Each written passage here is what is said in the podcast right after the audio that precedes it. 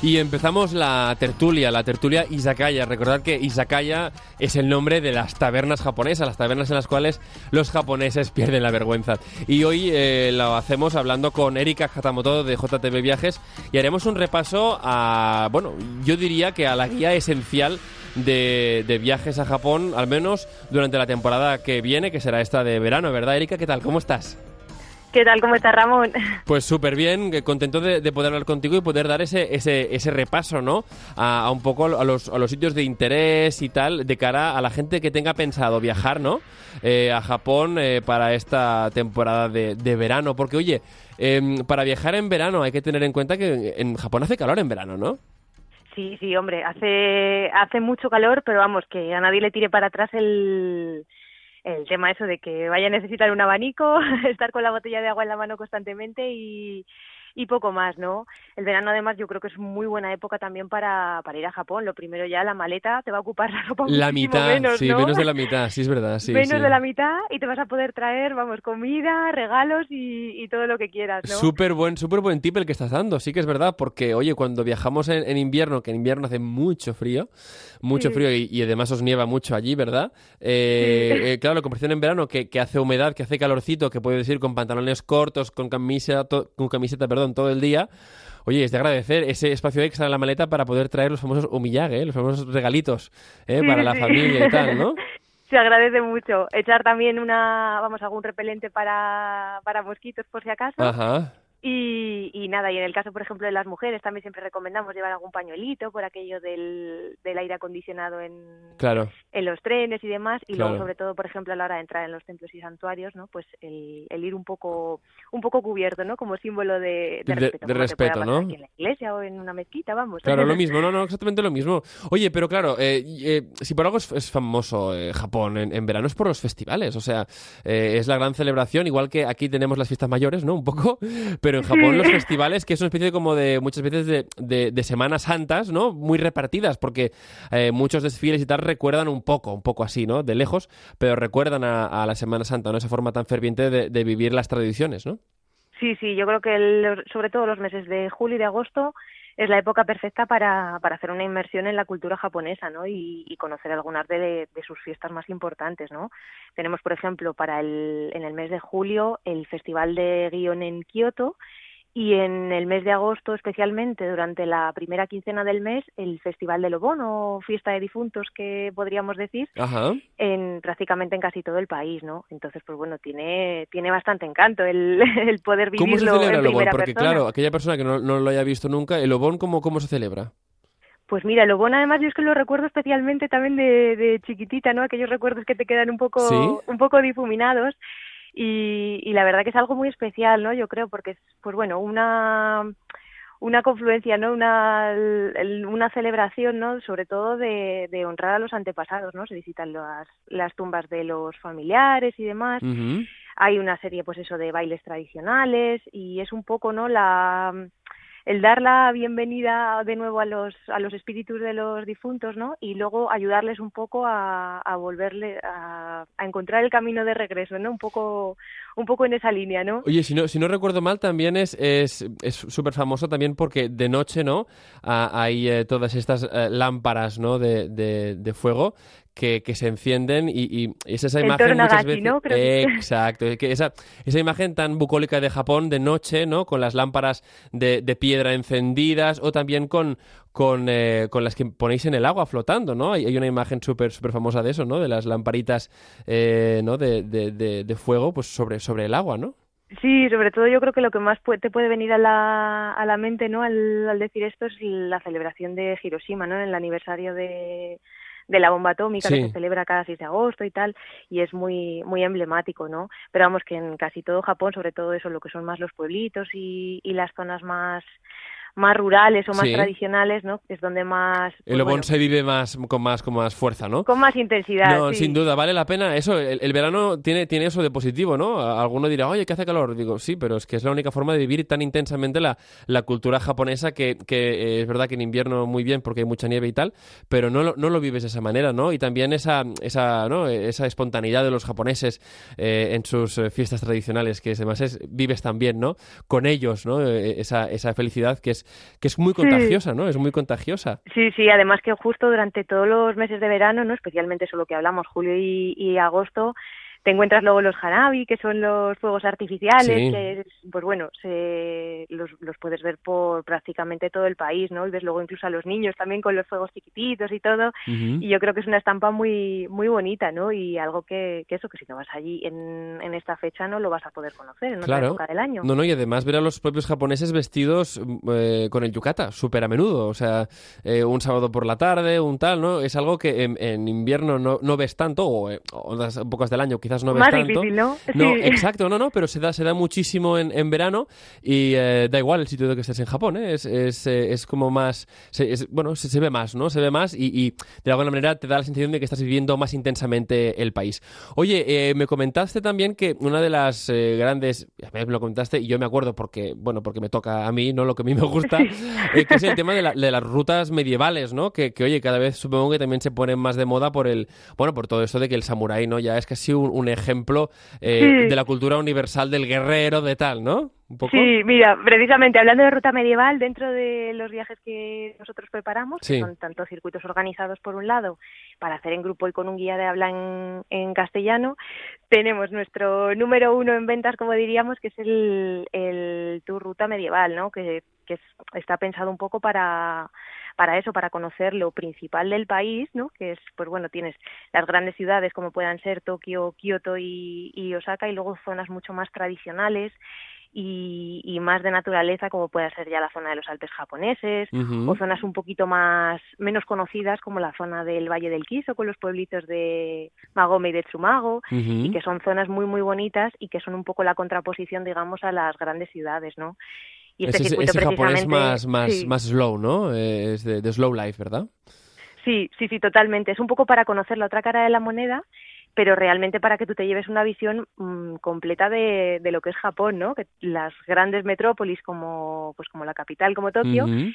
Y luego eso encontrarte los pueblitos eh, típicos tradicionales, eso como comentaba de Magome y de Tsumago, la zona del Valle del Kiso que es preciosa, uh -huh. que es por donde discurre la antigua ruta Nakasendo, que vamos una antigua ruta de comerciantes. Sí, ¿no? Que unía Kioto y, y Tokio, ¿no? Y la antigua Edo, eso es, sí, y Tokio. Edo, sí, y, y, además tiene el encanto de que de que ha escondido el avance de la tecnología, ¿no? Y lo ha convertido un poco esto en su principal encanto de cara, de cara a los turistas. Para quien quiera desconectar, yo además lo bueno es que eh, en España y en el mundo entero, ¿no? El tema del senderismo es algo que, que está, bueno, pues afortunadamente muy de moda porque se hace muchísima, muchísima salud, ¿no? Y, y con, con, esto, pues oye, puedes coger eh, una, una ruta veraniega de hacer la Nakasendo, eh, hacerte de Tokio andando hasta Kioto, oye, es, es, es, imponente la ruta, o al menos hacerte un par de etapas, ¿no? Es y, una ruta súper bonita, sí, sí. Y hacerte un par de etapas, ¿no? Al menos el que no se, se atreva a hacerla entera, hacer un par de etapas y disfrutar, ¿no? Además porque tienes pasos entre bosques y tal, y oye, eh, ¿quién, quién, uh, ¿quién no le gustaría hacer una especie de camino de Santiago a la japonesa, ¿no? También está el Kumano Kodo, ¿verdad? O sea, que es otro, otro, otro...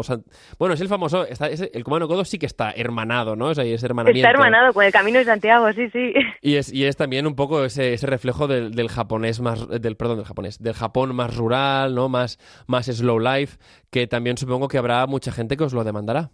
Sí, sí, además es que es una de las de las rutas, digamos, eh, estrella ahora mismo, ¿no? Está está en auge desde hace ya unos años, desde que se hermanó con el Camino de Santiago y, y, de hecho la gente que, los peregrinos que ya han recorrido el Camino de Santiago y ahora se animen a hacer el Camino de Cumano, pueden obtener la, la Dual Pilgrim, la acreditación oh. doble, que te reconoce el, el haber hecho eso, los, los dos caminos, ¿no? Que poca gente me imagino que podrá presumir de esto, ¿no? Pues yo de ninguno de momento.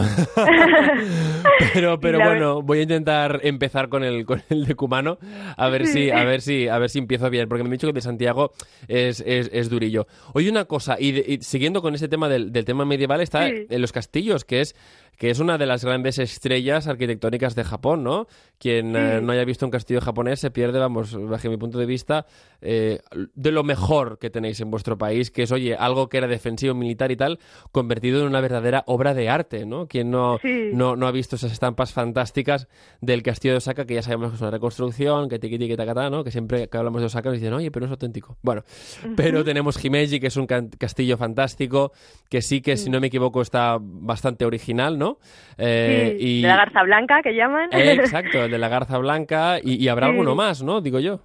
Sí, pues mira, aparte de Himeji, que es el, yo creo que de los más conocidos, ¿no? Por, pues eso, por el tema que le llaman la garza blanca, por la forma en la que está construido, el color blanco y, y demás. Luego un poquito más más desconocidos a lo mejor, bueno, desconocido no tanto, ¿no? Yo mm, comentaba el de el de Matsumoto, ¿no? Que, es el cuervo negro, ¿eh? Que tenemos la garza blanca y el cuervo negro. Sí, en contraposición yo creo que se ha hecho un poco famoso también solo por, por esto, ¿no? Por el apodo que, tiene, por el color negro de, de sus muros, ¿no? Que es Tesoro Nacional y demás. Y luego en, en Shikoku, por ejemplo, vamos, eh, también merece la pena de, visitar el castillo de Kochi, el de, el de Matsuyama. El de Matsuyama, sobre todo por las vistas que puedes tener es, increíble, es increíble. De toda la ciudad. Yo, esto lo recomiendo eh, porque a nivel personal yo tengo una de, uno de mis mejores recuerdos de Japón ahí. Eh, si podéis visitarlo, chicos, chicas, oyentes, hacedlo de cara a la tarde con la puesta de sol. El sol se va, se va a poner, obviamente, en el oeste, pero va a dejar todo el mar interior de Seto, ¿eh? que es el mar, que es el Mediterráneo japonés, por así decirlo, el mar interior de Seto bañado en, color cobre. Y, es, es una, estampa que de verdad no os la podéis perder. Es decir, el mar interior bañado y ves del otro lado eh, la isla principal de Honshu. Realmente es una estampa que, que, bueno, se queda para la memoria. Da igual quien la vea, se queda para la memoria. Además es un castillo original. Eh, que se conserva original, original y además muy bonito y encima de una colina, ¿eh? que hay muchos de estos grandes como Himeji o como Matsumoto que comentabas que están en llano, pero este no, este es un castillo a la vieja usanza, encima de una colina le va a hacer la competencia entonces a la puesta de sol desde Miyajima, ¿no? Ah, sí, sí, sí, sí, sí, sí, es distinto. Bueno, bueno, ojo, puntualizo, matizo, desde luego el Tori ahora mismo está en, está en obras, ¿no? De, de remodelación, pero vamos, dejando a un lado esto, es una de las vistas más, vamos, de las puestas de sol más bonitas que, hay en todo Japón. Bueno, es, o, a pie de mar, ¿no? Es decir, claro, eh, es que en Miyajima, recordemos, ¿eh? Miyajima, el famoso santuario del Tori Rojo, eh, que las aguas suben cuando, bueno, cuando sube la marea, eh, que el templo durante el día está, bueno, está tocando la arena y durante, bueno, y, cuando, y temprano por la mañana y por la noche, el agua pues llega casi a tocar, ¿no? El, el, el templo, ¿no? Bueno, a tocar el templo. De hecho cubre, eh, cubre las, las pilastras del, del, templo, pero digamos llega casi al, al, no sé cómo decirlo esto, el, la, pasarela, ¿no? La pasarela del... Sí, parece que está flotando realmente, Exacto. Como no ves los pilares, cuando sube la marea parece que está, que está flotando. Claro, pero esa, esa, es la puesta de sol a ras de mar, ¿eh? Es decir, a ras de mar, y es una experiencia distinta, yo no la, no la igualaría, ¿no? Es, es, un rollo muy distinto a la verla desde arriba, desde arriba de, de Matsuyama. Y antes también eh, comentábamos que otro de los castillos imponentes es el de Kyushu, el de Kumamoto, ¿no?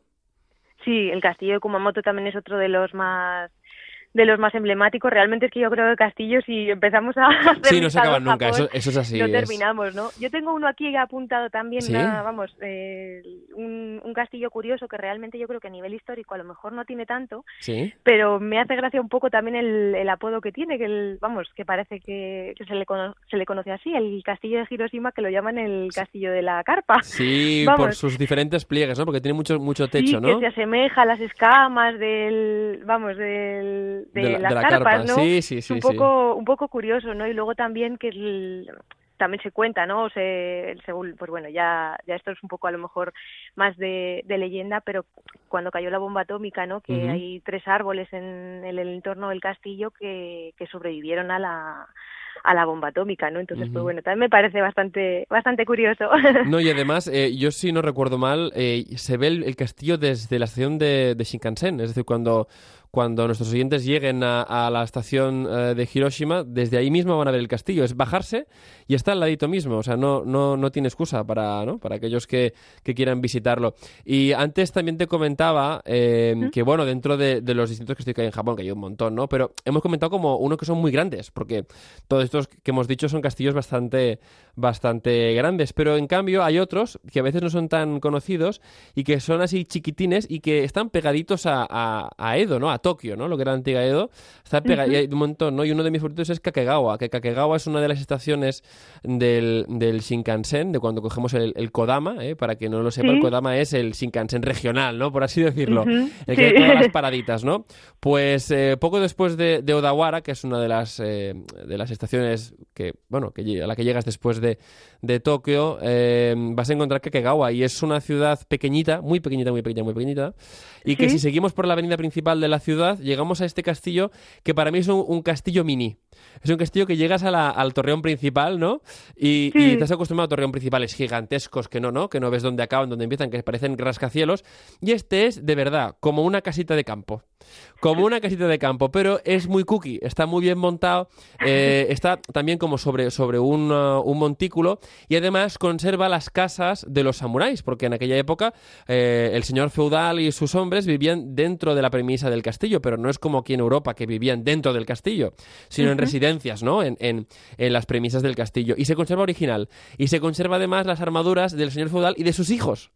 Y entonces todo aquel que quiera, pues yo recomiendo, ¿no? Eh, vivir un poco este mundo samurái, pero, pero yo creo de forma más auténtica, ¿no? Quizás a las, exposiciones típicas de castillos muy grandes, que a lo mejor hay mucha gente y quiere vivirlo con más detenimiento. Oye, una escapadita, ¿eh? ¿no? Eh, en, el día que vas de Tokio a Kioto, ¿no? Pues pararte en, en Kakegawa, yo, yo lo recomiendo muchísimo. Sí, para la gente que busque alguna ruta alternativa, ¿verdad? Alguna visita un poquito más. Claro, para los que ya no, es la primera vez, ¿no? para los que ya no. Eh, para los repetidores, sí, señora, sí, señora. Oye, para esos repetidores, ¿qué, qué, ofrecéis? Porque, claro, JTV eh, sois, sois los líderes en esto de Japón, ¿no? Entonces, para, para uno que sea repetidor, ¿no? Eh, ¿qué, qué, qué alternativas tiene? Pues la verdad que nosotros estamos ya vamos, más que acostumbrados, ¿no? Como agencia especialista en Japón, agencia japonesa, a preparar viajes e itinerarios totalmente personalizados y muchísimos, muchísimos cada vez más, de hecho, para gente que repite viaje a Japón, ¿no? Cada vez es más la gente que, que prueba, va por primera vez, una primera toma de contacto con el país y luego vuelve encantado y, y al cabo de unos años o al año siguiente incluso que se anima a repetir, ¿no? Entonces, para, pues bueno, para este tipo de cliente siempre proponemos o intentamos también ofrecer algo diferente, ¿no? En los meses de verano, por ejemplo, pues eh, hay unas zonas un poquito más especiales, a lo mejor, como puede ser los parques nacionales de Hokkaido, de la isla de Hokkaido, la isla más septentrional de, de Japón, que son una auténtica maravilla, ¿no? A, nivel de turismo de naturaleza y, y, más que nada porque en los meses de verano es cuando se pueden visitar eh, ampliamente, ¿no? Porque el resto del año con el tema con la, nieve y tal, es complicado. ¿eh? Claro, aparece, están están parcialmente cerrados, ¿no? En cambio el verano tiene este tiene este aliciente, ¿no? El Parque Nacional de Siretoko, por ejemplo, con famoso por, por ser el hábitat de los osos pardos, que es Patrimonio Mundial de la UNESCO, el Parque Nacional de Akan, que está pues eso situado un poco en una caldera volcánica Fantástico. y donde están también la, la tribu de los Ainu que se mm. encuentran. Oye, pues mira, precisamente la semana pasada estuvimos hablando de, ¿no? de la cultura Ainu y, y, y Jomon en su, ¿no? en su origen, ¿no? Interesantísimo. Oye, claro, también eh, hay quien habrá conocido la cultura samurái, pero también querrá conocer otras culturas que obviamente convergen en las islas de Japón, ¿no? Pues en, Hokkaido lo tienen perfecto. Además que luego el acceso también es muy está bastante fácil, ¿no? Por supuesto con el con el Japan Rail Pass, con el tren que se puede conecta por ejemplo desde vamos bastante bastante fácil desde Tokio a, a Hakodate sí. unas cuatro horas más o menos Hakodate recordemos es al, final ¿eh? de, de Honshu al final de la isla principal ¿no? Sí, sí, eso es. Y luego, por ejemplo, también puedes eh, llegar en vuelo doméstico conectando, pues eso, desde las principales ciudades, un vuelo a Sapporo, por ejemplo. O sea que es, es una buena claro es, una, buena, alternativa. y también a la gente digamos que le gusta hacer safari fotográfico ¿eh? recordemos safari fotográfico vale es una alternativa buenísima porque sí que es verdad que hace poco vi un documental de la BBC si no recuerdo mal sobre eh, la naturaleza en Hokkaido. Y, vale la pena vale muchísimo la pena sobre todo si si pueden eh, tener que seguro que vosotros ponéis a su disposición un, guía alguien que les pueda enseñar pues no solo el hábitat de los osos pardos sino también de las grullas no las famosas grullas grulla blanca y tal no que que, es súper famosa y que hay mucha gente eh, en España que, que, bueno, que disfruta de la naturaleza, disfruta del senderismo, pero también de la vida salvaje, ¿no? Y que Japón es un lugar eh, fantástico. Oye, lo bueno de los japoneses es que mantenéis tan bien eh, la naturaleza y vuestros entornos salvajes que, que, bueno, pues hoy en día se puede disfrutar de esto, ¿no? En España estamos luchando muchas veces para recuperar especies autóctonas, ¿no? El lince ibérico, tal, ¿no? Luchamos mucho, ¿no? Para poder recuperar eso y vosotros lo mantenéis intacto. otra, otra actividad fantástica para verano es, sin duda, subir el Fuji. Sí, que justo además te lo iba a comentar, enlazando con esto un poquito, también proponemos hacer un, trekking al Monte Fuji, ¿no? Lo que es la subida, porque realmente la zona de Hakone y Monte Fuji a lo mejor la, la recomiendas más en los meses de frío, de invierno, cuando hay más posibilidades de ver el Fuji y para disfrutar, por supuesto, de los onsen, los baños termales japoneses. Claro pero para quien quiera realmente escalar y, hacer la subida al Monte Fuji como tal, lo, tiene que hacer en los meses de verano, ¿no? si no es imposible, ¿no? Claro. Si no es un profesional que sepa subir a hielo y tal, eh, no, no, imposible, ¿no? Y además, eh, tengo que decir que es una alternativa buenísima en verano, porque en verano eh, sí que es verdad que en Japón hace, hace calor, se está súper a gustito, obviamente, en, en, pantalón corto y, camiseta, pero esto es una experiencia completamente distinta, ¿no? O sea, pasas de estar con un calor tremendo abajo, ¿no? Estar de verano y decir, bueno, llévate ropa de abrigo porque vas a subir, ¿no? Y, claro, sí, sí, sí. Y luego la vista es fantástica, ¿eh? La vista es, es bueno, no, no hay palabras, es decir, sí, sí, obviamente mi vista favorita, puedo seguir diciendo, ¿no? Que es, que es la del mar interior de Seto el atardecer, que eso es magnífico, pero que te quedas sin palabras eh, de, de, bueno, de cómo desde un volcán que está en medio de una planicie total, ¿no? Puedes ver eh, Japón hasta muy lejos, ¿no? Es, y, el, y helado de frío, porque de hecho eso es una de las recomendaciones que siempre nos vemos obligados a, a recalcar, ¿no? Porque la gente eso que va a Japón en general, en julio y en agosto, pues suele ir a sitios donde, donde pues bueno, de temperatura mínima partes ya de un calor de verano, ¿no? Lo que entendemos por una temperatura eso totalmente veraniega. Y luego, claro, si hacen la o incluimos en el itinerario la subida al Monte Fuji, tienes que recordar eso, que vayan preparados, ¿no? Que a fin de cuentas eso no deja de ser, un clima de montaña y que tienes que ir, pues eso, con, con ropa de abrigo. Claro, ropa térmica. Oye, esa, esa ropa que te la pones es una capa a lo mejor o dos y con esas capas has tapado, ¿no? O sea que no, tampoco, eh, recomendarles que tampoco se lleven, ¿no? Los típicos jerseys de lana y tal, que eso no, no. Oye, eh, en cualquier tienda de estas de deportes, ¿no? De calón, etcétera, ¿no? Que hay una camiseta térmica de estas de manga larga que pasas más calor con eso que con tres jerseys. Ponte una de estas, sube tranquilo con una chaquetita de estas también térmicas y luego bajas, que esto no te ocupa nada en, en la mochila, y luego bajas y a seguir veraneando. Para, para acabar, oye, yo quería hacerte una recomendación antes que hablábamos y también a nuestros oyentes para si visitan Japón.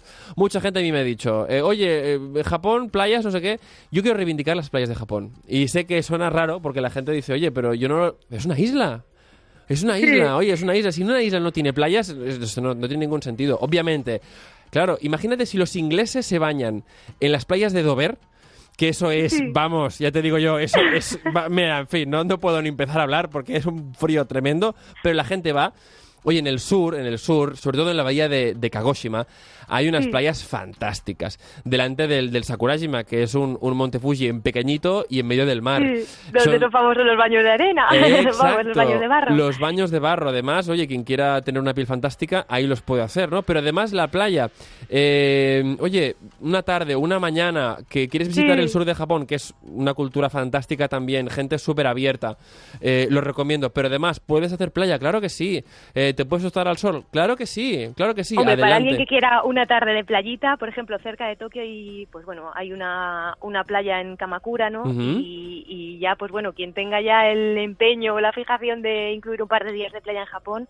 en la península de Wakayama, en la zona de Shirahama, por ejemplo, pues bueno, hay una hay una zona bastante bonita también para, para quedarse un par de noches allí. Fantástico y además, oye, no están lejos. Yo, yo claro, yo propongo algo que está lejos porque Kagoshima, recordemos, es la última ciudad al final, ¿no? Al sur, al suroeste de Japón, ¿no? Pero como tú dices, hay opciones, muchísimas opciones, porque recordemos que es que Japón es una isla y tiene un montón de playas, aunque yo creo que incluso los japoneses a nivel turístico esto no lo habéis explotado. ¡Ay, cuando lo empecéis a explotar! Miedo me dais. No vamos a dar abasto. Miedo me dais. Eh, Erika Katamoto, desde JTV Viajes, muchísimas gracias por esta guía extensísima que nos has dado. Nos han quedado un montón de temas en el tintero, pero seguiremos dando, ¿sí? Muchas gracias a vosotros. Un abrazo fuertísimo. Arigato gozaimashita. Hasta luego. A Onda Cero Catalunya, Made in Japan, amb Ramon Soler Padró.